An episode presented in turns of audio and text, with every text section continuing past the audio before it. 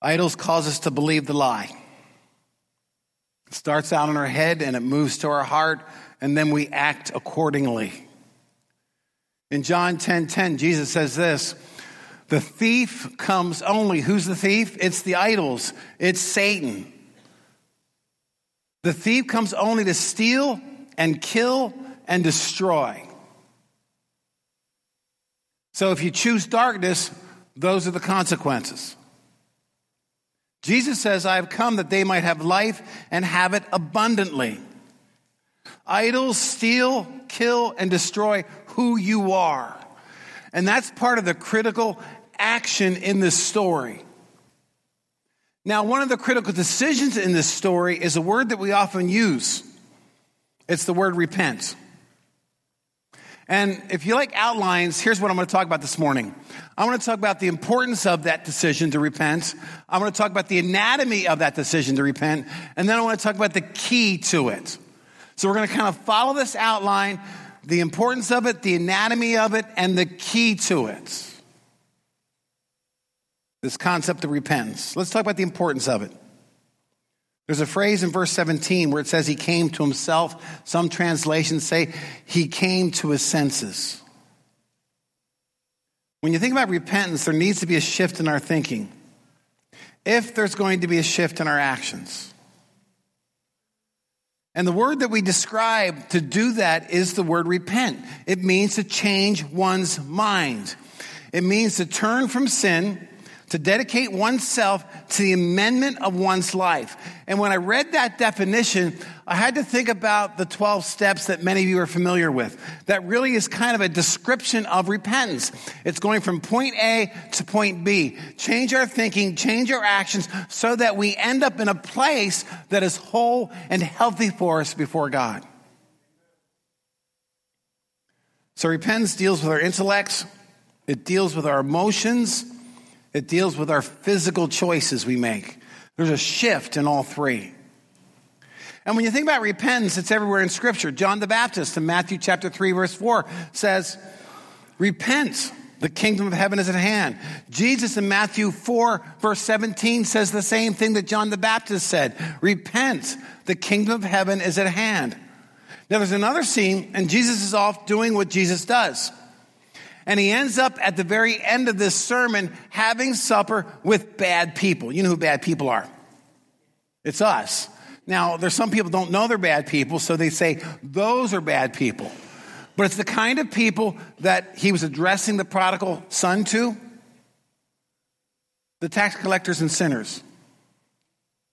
So he's having supper with bad people. Pharisees see this and they complain to the disciples. It's always interesting when somebody has a question about someone's behavior, who do they talk to? Somebody else. Why do they triangulate? You know, that's part of our sin nature, isn't it? Where we talk about other people rather than to them. But in this case, they do something that we often do. They're close enough to Jesus, they talk loud enough that who hears? Jesus hears. And of course, the bad people hear the religious leaders. So it's kind of like they want to talk to disciples, but they want to talk loud enough so Jesus hears.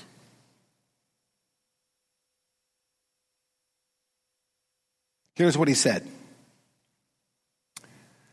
Matthew 9, verse 13. He looks at the religious leaders after this conversation about Jesus should not be with sinners. He says, Go and learn what this means. I desire mercy, not sacrifice. It's a nice way of saying, listen, people, what I really want is a merciful, generous, gracious heart. I don't want you following a bunch of rules that you made up that we call religion. Only got one amen from that. Should I say it again?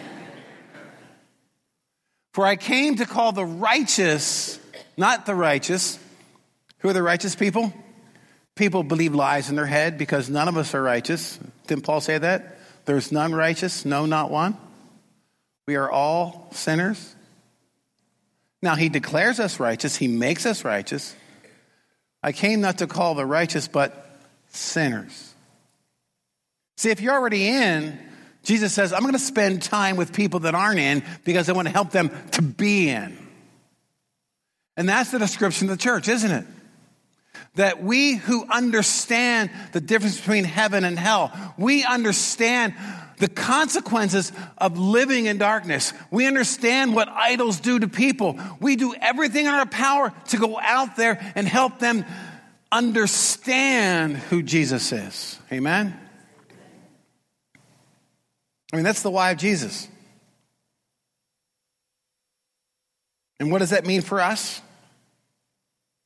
Well, what it means, and, and I like what Martin Luther says. Martin Luther says all of life is repentance. It means all of us, both past, present, and future, we are repenting. We are changing our thinking, we're changing our emotions, we're changing our actions to be more like Jesus. We want to be followers of Jesus, not followers of a religion. Now, our difficulty today in the year 2018, living in the United States, is that repentance demands something of us that we do not like. And what we do not like is that we have to determine something is right or something is wrong. We don't like to talk about that today. Brennan Manning hit the spirit of our times when he said the temptation of our age is to look good without being good. Image is more important than character. And everything becomes about us. And so we find sources that agree with our version of life, both public and private, both political and religious. And we are like the book of Judges, where it says, and everyone did what was right in their own eyes. That phrase is found twice. See, repentance requires us to agree that something is wrong and that something is right. Of course, Jesus is right. And when Jesus says, you shouldn't do this, that means it's wrong morally and legally. And when we can't agree on that, we become reckless, like the younger son. I mean, what he did was morally and ethically, and even in his day, legally wrong. To demand the inheritance of his father, we talked about this, was to literally say, Dad, I wish you were dead. Legally, dad should have just kicked him straight out of the house, but he didn't. He gave him his request. But think about the idols. Think about the deception. Think about the lies he believed that caused him to so despise his father that his father's wealth was more important than the relationship. And yet we find ourselves at those same kind of crazy crossroads. Let me give an example. I was reading about this just two weeks ago. Child pornography, is it right or wrong? Why? Because it involves children doing adult things. Recently, however, the courts in our land are being petitioned about is it really child pornography if they use avatars? Now, for those that don't understand what avatars is, it's a digital image that they create out of whatever. So if it's really not a child being used. Is it wrong? Now, I sit there and say, this is absolutely crazy. Of course, it's wrong. Whether it's a fake image or whether it's a real person doesn't make it wrong or right. And yet, that's exactly what's happening in our land today. And there's just no sense among some that it's just morally wrong. Now, Scripture has clear guidelines that there are some things that are wrong and there's some things that are right. And when you listen to the chat of our land, and when you listen to the idols screaming their lies, lies that will do what? They'll steal our souls, they'll kill us, they'll devour us. That's what the thief does. And then you look at our culture struggling with the question of right and wrong. And you see what happens today? We often shout down the other side that disagrees with us. But if we're going to settle the issue of repentance, we have to settle the issue of some things are right and some things are wrong. And who makes that declaration? God does. We don't. Now, Paul tells us there's two kind of repentance. We see this in 2 Corinthians chapter 7 verse 10. It says for godly grief produces a repentance that leads to salvation without regret. There's a repentance that leads us to Jesus and leads us to Jesus, where he heals us without regret, means without shame. He takes our shame away.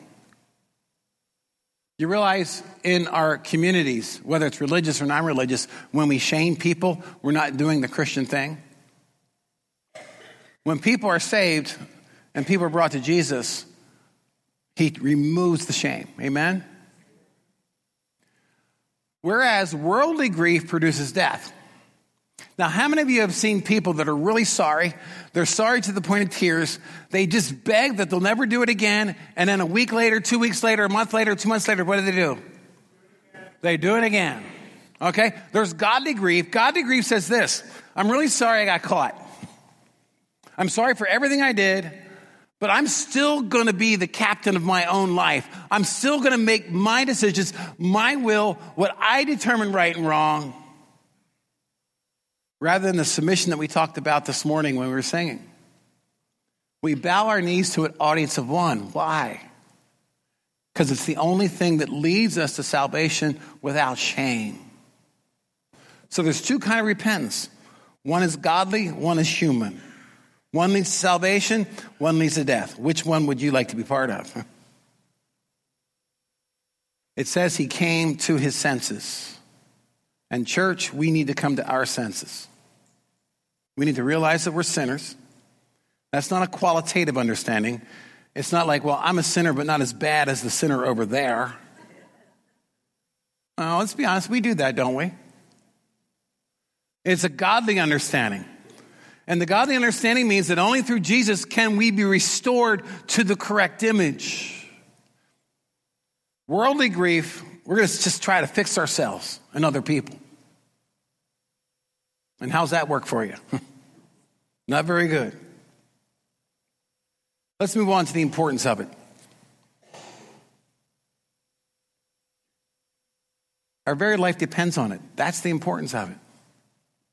Let's move on to the anatomy of it. He came to his senses. Now, what we have to realize this morning is that most our problems are due to our sin. We sang about open our eyes. We talk about standing before. And when we do that, Jesus says, Listen, I want to talk about you. I don't want to talk about the next person. I want to talk about your sin. I want to talk about how you walked away from me. I want to talk about how you have said, Dad, I don't want you in my life. What we want to do is we want to talk about everybody else around us and why we are the way we are. It's because of those people. Jesus says, no. And our reality depends on this perspective because once we realize that it's in our own heart, we act accordingly. Of course, the problem is our hearts run on denial like a car runs on gas. The realization of our sin puts a strain on our reality. And we have everything figured out. And then Jesus says, Let's talk about your sin. Let's talk about your heart. And I've seen this in other places in our lives where something happens and it wakes us up to a different reality than we were living. I know when my mom died when she was 54, it was back in 1989. I remember prior to that how clear life was.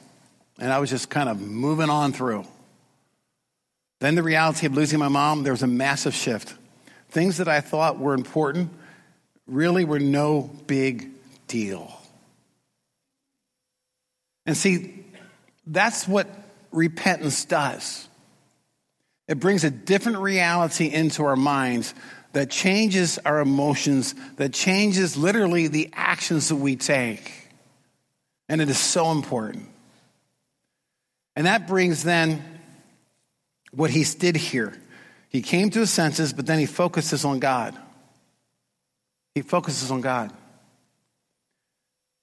Now, the Father sees in fact, the son sees his father's generosity to all his workers, to everything at home that before he thought was a prison. See how his reality changed? And here's what he said, and, and this is where we struggle. He says, I've sinned against heaven and I've sinned against you. That's what he said to the Father. I've sinned against heaven, I've sinned against you. That's the right order, that's the right perspective. It's both horizontal and vertical, but it's not how we see things. We see people sinning against us, and we want to pound the flesh, and we call it justice. So let's be honest, we struggle with stories like David's confession in Psalm 51. You know, the situation where he stole a man's wife, got her pregnant, killed the husband, put him out there, and had him killed. And he lies to everyone around him until he's confronted someday by a, a person saying, David, I got a story for you you know, here's this man who, and then he repents. And then here's what's recorded in Psalm 51. And I'll admit, I struggle with this when I read this confession. David says, Against you and you only have I sinned and done evil in your eyes. And we say, What? No, he sinned against Uriah. He sinned against Bathsheba. He sinned against the nation he was king to. He sinned against all these people. But this is critical. This is what wakes you up when you focus on God. And only then can you start making restitution to people around you that you have sinned against.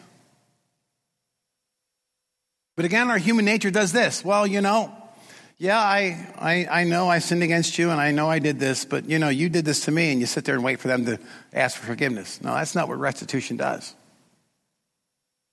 That's not what focusing on God does.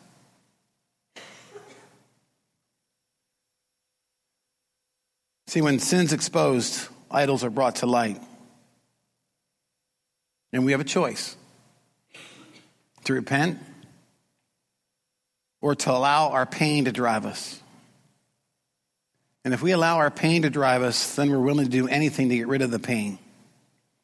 Sometimes we just beat ourselves up Sometimes we medicate ourselves, but it all moves us to a deeper self centeredness, self pity, self justice. We make all these promises, and change only happens for a season. And we end up right back where we were. And the problem is focus. Focus should be on God, the goodness of God. Jesus Christ who restores us. When we focus on God, our vision is clear. We see things that God sees them. He enables repentance. He removes the sin. He removes the shame. And He gives us the ability through His Spirit to make a path of restitution that leads to life. He came to his senses. He focused on God. And then the third thing he did here's the anatomy of repentance he accepts responsibility. Again, I have to think about the 12 step program. It's all about quitting the blame. It's about quitting trying to do it on your own. It's about needing God and needing community. And we listen to the son's rationale, and it goes like this Dad, let me earn my way back as a hired hand. But the father refuses to let his son earn his way. That's why we say it was reckless love, it was reckless generosity. He gives him the robe, he gives him the ring, he gives him the party and it makes the older brother mad. The older brother says what we all say that's not fair. When we come face to face with the God who restores us and takes away our shame, we realize that's not fair. But his generosity inspires us to be like him and we go out and we live not based upon fairness, but based upon his generosity and love. And it's a world of difference. See, the older brother, and we're going to talk about him later, not today, but next week, he focuses on what's a catalog of behavior that he listed that are right and wrong. And he was reckless in his judgment. He came to his senses, he focused on God, and he accepted responsibility. That's the anatomy of repentance. But here's the key to it. And I really want to focus on this again because it goes back to God. The key to all this is God and His Son and His grace and mercy and justice and His reality. Now, I want to push this to a question this morning. what is community? By community, I'm talking about the body of Christ. What does community look like if we get repentance right? I want you to think about that. What will it look like? Community that'll help people find Jesus. Community that will help people change their thinking and their hearts and their lives. Community that helps tear idols down. What does it look like if we're a community that's willing to come to its senses? That's willing to find godly sorrow instead of human sorrow? That's willing to be family? And you know, by family, let's face it, family, we all know the good, the bad, and the ugly. Amen? But we're still family. We don't run away. We don't go elsewhere because we don't like somebody. I mean, what would the community, the body of Christ, look like if we lived like the Father? I want you to think about that this week. I want you to pray about it. It's really my heart for GBC. It's my heart that uh, we become a community that we are so reckless in our generosity and love that it makes the world stand up and notice that we're not a religion, but we're followers of Jesus. Now, I want to address people who've been Christians for a long time for a moment. You know, we have this false notion that because we have been Christians for a long time, that we should not have any deep struggles. yeah, I hear someone laughing. I mean, they know. And I've noticed Christians love it when other people share, but they're not willing to share. In fact, when they do share, often they end up leaving the community because now people know some of their secrets. I know of a church, a pastor friend of mine, and he was getting involved emotionally with a female staff member, and he recognized it early, confessed to his wife. They went for help, they dealt with it, they repented. You know, when things were at a healthy stage, they sat down the leadership and confessed what had been going on the last several months. What was their response? They fired him. Now, the message was sent to that church and to all the people who were Christians that pastors should not have problems. By the way, if you think this pastor doesn't have a problem, you need to alter your thinking. Uh, I'm just not there. I'm not that good. But the message they sent was that pastors should not have problems, and if anyone dare shares their struggles, we will fire you. Here's my word of caution to people who have been Christians for a long time. Be very, very careful how you react when you discuss the sins of this world. So many times we are in a conversation, very innocently, we'll go, Ooh, that's disgusting. How can anyone ever? And if there's someone sitting within earshot who struggles with that secret sin, they're going to bury it down even and make it more secret, make it more secure, secure and make it more hidden. And they're never going to find freedom. That'll just kill and destroy their lives.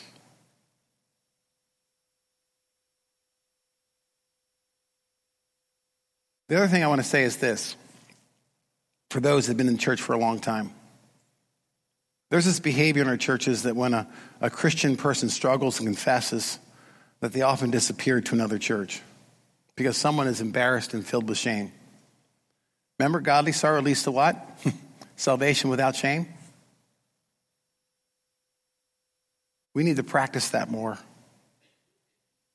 So often we have human sorrow like the older brother, and we get angry and we get upset and we run and we hide. And that's Genesis 3 behavior. When God shows up, Adam and Eve hid because of their sin. Now, I want to address those people who have not been Christians a very long time and those who have not yet made a choice. I know sometimes it doesn't make sense, and you look at Scripture, you look at what's right and wrong in Scripture, and you say to yourself, it just doesn't make sense. I get that because you've been inundated with the idols of our culture and the lies of our culture, and the culture out there suggests things that are very, very differently than God's Word does. Here's my advice to you just trust God. Trust Him with the right and wrong stuff. So many times, and we get this with little kids. If you have little kids, you have teenagers, their favorite phrase is, Well, why can't I? So and so does. You fill in the blank. Sometimes you say, Well, I'm not hurting anyone. Trust me. Actually, trust God. The lies will still steal, kill, and destroy your life. They will. So if you're new in the faith, just trust God. If you're not in the faith, you need to trust God. Come to Jesus and allow Him to walk you and give you the robe, the ring, and the party. Now, I want to talk to those this morning are like the younger brother. And that could be those of us that have been here for a long time, those that have been here for a short time. You're on a journey away from the Father. You might be in the early stages where you just kind of ask for the money. You might have your bags packed. Or maybe you just left. Maybe you're out in the party scene right now and things are going well. Maybe you're out in the pigsty. I don't know. My advice to you this morning is it's time to come home. It's time to come home. One of the things I love reading is Greek mythology. And there's a classic about a story about a man named Ulysses. And he went on this really kind of crazy journey, met crazy creatures and dangerous animals. But the one scene is where they're going past something called the Island of the Sirens. Now, these sirens would sing. And the sailors would be so enthralled with their voices, they'd take the ships into the rocks and die. Translation Sirens sound good, they look good, but they're bad people. they will kill, destroy. Nobody comes out alive. Now, Ulysses was curious. He wanted to hear them. So he had his crew tie him to the mast, and he plugged their ears with wax. And he gave this instruction. He said, Listen, I'm probably going to be out of my mind, and no matter what you see or hear me shouting, if they could, keep rowing Ignore me. I'm going to get real crazy, but keep rowing until we are out of sight of the island. Back to my question about what does it look like to be a community of repentance. That's my image. That we keep rowing for each other. And when we or someone else is out of their mind, the body, we keep rowing to Jesus until we are out of harm's way. Amen? I'm going to ask the worship team to come up. We're going to sing in closing song about God's amazing grace. As we do that, I really want to challenge those who don't know Jesus to make that decision this morning. Um, if you're here and you would like to accept Jesus as your Savior, start the godly repentance, uh, just kind of stand up. We're going to have somebody get around you and they're going to talk to you and pray with you. If that's you this morning, just kind of stand right now. We'll pause for a moment. Anyone?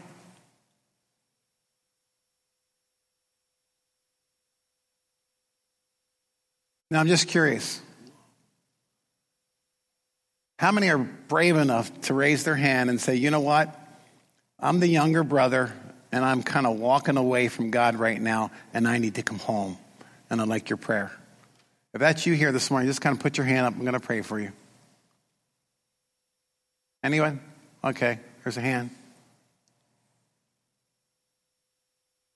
You know, the truth is, all of us are younger brothers in, in some aspect of our life, aren't we? It's always one of those altar calls. I feel like I should put both hands and both legs in the air because there's some things going well and there's just other things that I, I wrestle with.